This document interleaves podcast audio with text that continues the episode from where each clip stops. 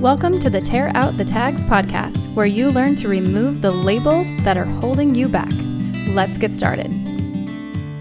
Hey, Team Embolden. So, I have the most amazing group of men and the most amazing group of women who are coming together and having open, amazingly vulnerable conversations together about all of the tags that we wear and how they're defined within us.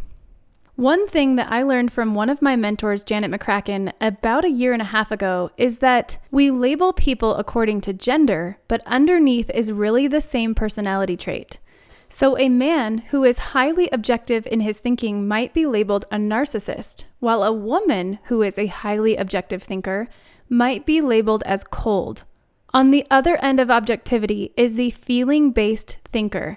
Now, if you are a woman, you might be labeled as emotional or drama queen.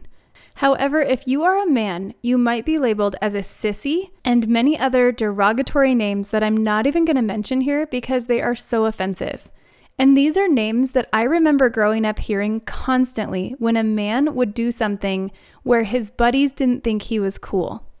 It has been fascinating to have the conversations with all of you about all of the different tags that we wear. And many of those beginning tags are perfectionist, people pleaser, overthinker, empath, and imposter syndrome.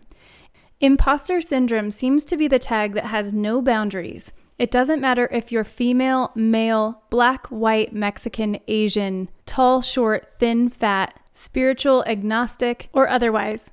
In fact, I was in a room in Clubhouse today where a woman of Chinese descent shared about her immigrating to the UK and how much imposter syndrome she has suffered from in her life, both in her native country and in the country that she immigrated to.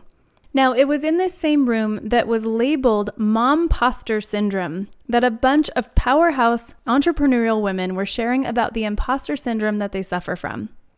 And I gotta say, the tag in itself resonated with me, and I thought, wow, I think I have a little bit of momposter syndrome as well. But then I started thinking, I don't wanna pick up this tag. I don't even wanna consider wearing this tag for a minute because I don't need my imposter syndrome to go a level deeper just because I'm a mom. My imposter syndrome and the imposter syndrome that I suffer from is big enough in of itself that I don't need to add a female component to it. And here's my fear. In an effort for all of us women to get a seat at the table, I'm fearful that we continue to label things in a way that continues to divide us from the very success that we want to achieve. There are words like boss babe, she CEO, mompreneur, she boss, and many others that are meant to empower us, but I believe they actually hold us just a step below where we really want to get to. Why would I need to establish myself as a mompreneur instead of just the badass entrepreneur that I am? And why would I call this tag momposter syndrome when my imposter syndrome has nothing to do with the fact that I have kids and everything to do with the fact that I hope that I'm enough to serve the community and this team that I am passionate about leading. And here's the other thing if all of us women are gathering together and talking about all of our momposter syndrome that we're suffering from, then how are we ever going to come together with the men in our lives, our spouses, our sons, our fathers, and our friends? and have this conversation between the two of us and realize that we are not as different as we think we are. We are leaving men behind in this conversation. And when we talk about tearing out the tags, I want you to hear me say there are just as many men listening to this episode relating to the fact that they wear the tag imposter syndrome. And if I make an episode about mom momposter syndrome, I am alienating those gentlemen from having this conversation and alienating them from this community that I am so passionate about. So here's the thing about today's episode, and this is so important. I don't care what you look like.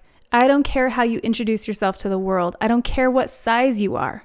I don't care where you're from. I don't care what personality traits you have that make you different. I don't care how you talk to yourself. And I do not care about the bully who told you you weren't good enough. If you are wearing the tag imposter syndrome, I want you to ask yourself what is at the root of that tag. For me, it is I am a four time college dropout. I am someone who continues to think that I want to go back and get a degree because that's what society has told me I need in order to be qualified, get educated, and have credibility in my field. However, every time I go and take the classes that I need in order to get the degree that I think I want, I end up spending money learning things that I have no desire to learn, and I end up dropping out of college like I did the last time and the time before. And my entire life, I have worn the tag uneducated because in my heart, I believe that people who are highly educated, at least college educated, are looking down on me because I don't have the same knowledge and expertise that they do. But here's the thing all I have to be able to do is start conversations about tags. All I have to do is reach out to all of you and connect with you and make you feel comfortable sharing about the tags that you wear and getting you to peel them off. I get to bring experts in who can talk about psychology, who can talk about mindset, and who can talk about goals. So, as my friend Dr. G would say, I am a specialized polymath. I don't need to go get an education in one specific field because that is not actually my end goal. My end goal is to be able to reach all of you in a different way, in an open minded way, where we can have conversations about all of the hard things in all of the categories. So, not only will I be removing uneducated and tearing out that tag, but I am always working on tearing out the tag imposter syndrome as I dive forward in my dreams and goals. If you are wearing the tag imposter syndrome and this has prompted you to get down to the root of what's making you feel like you're not good enough to do the thing that you want to do most in life, shoot me an email at hello at emboldenlabel.com. That's E M B L D N label.com. And make sure you follow us on Instagram at tear out the tags.